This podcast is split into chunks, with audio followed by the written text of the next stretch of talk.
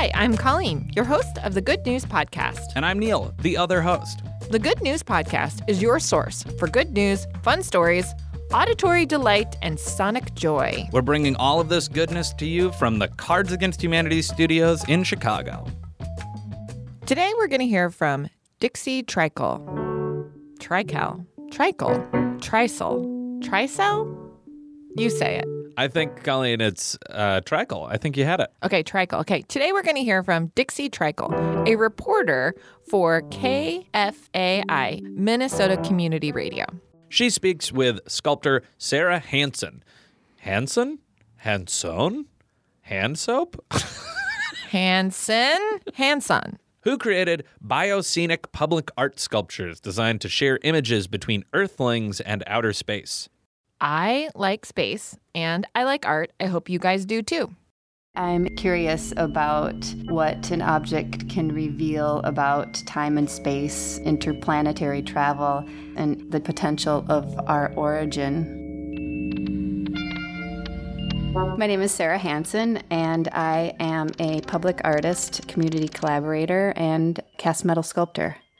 Bioscenic Earth Laboratory is an art project that I started five years ago. I've created four bioscenic travel machines that are mobile and stationary public art sculptures. One sculpture collects time capsule specimens in test tubes. One collects, projects, and uploads message portraits of individuals. And the latest in Silverwood Park collects images of life on Earth the time capsule Scopia ploidy. Its mission is to collect message portraits and transmit them through the portrait camera, a satellite message dish. You can write a personal message on there and turn it towards the sculpture. And the mirror on here reverses the words so you can read it as the camera takes a photo, downloads it inside, and then it's available to share online. And also on the other side of the sculpture is a computer monitor to view all of those message portraits that are downloaded.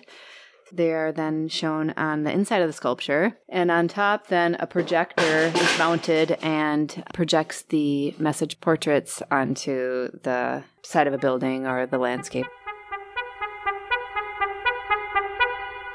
I have a traveling sculpture foundry broadcasting WOW, the workshop on wheels. I'm able to go into communities, public spaces to bring the full hands on cast metal process to create sculpture or community public art and have been traveling with my sculpture foundry for about 10 years using a truck and a trailer. I recently purchased a Metro Transit bus with the vision of being able to offer the workshop on wheels completely enclosed inside of the bus. I've created space junk, which is artifacts that I've collected that represent forms of communication and how things have changed over time, like the typewriter, rotary telephone, indicators of how technology has influenced a change in our personal objects. The way that I'm working with them is by adding cast metal to them, on them, inside of them, pouring in a non traditional way. Definitely, it could be sci fi metal.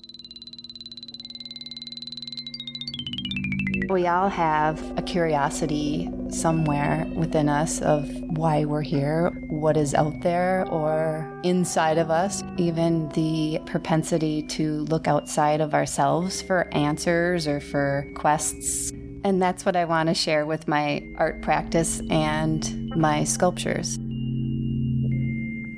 Again, that was KFAI Minnesota community radio reporter Dixie Tri- Tricel. Tricle. Dixie Tricle. Is that is Tricle right? I think it's Tricle. Okay. Dixie Tricle. And that story was part of a series called 10,000 Fresh Voices.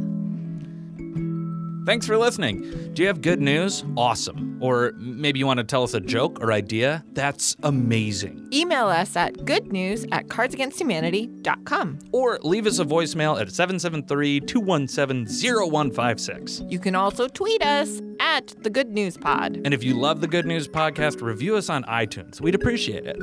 Most of our music is by Poddington Bear.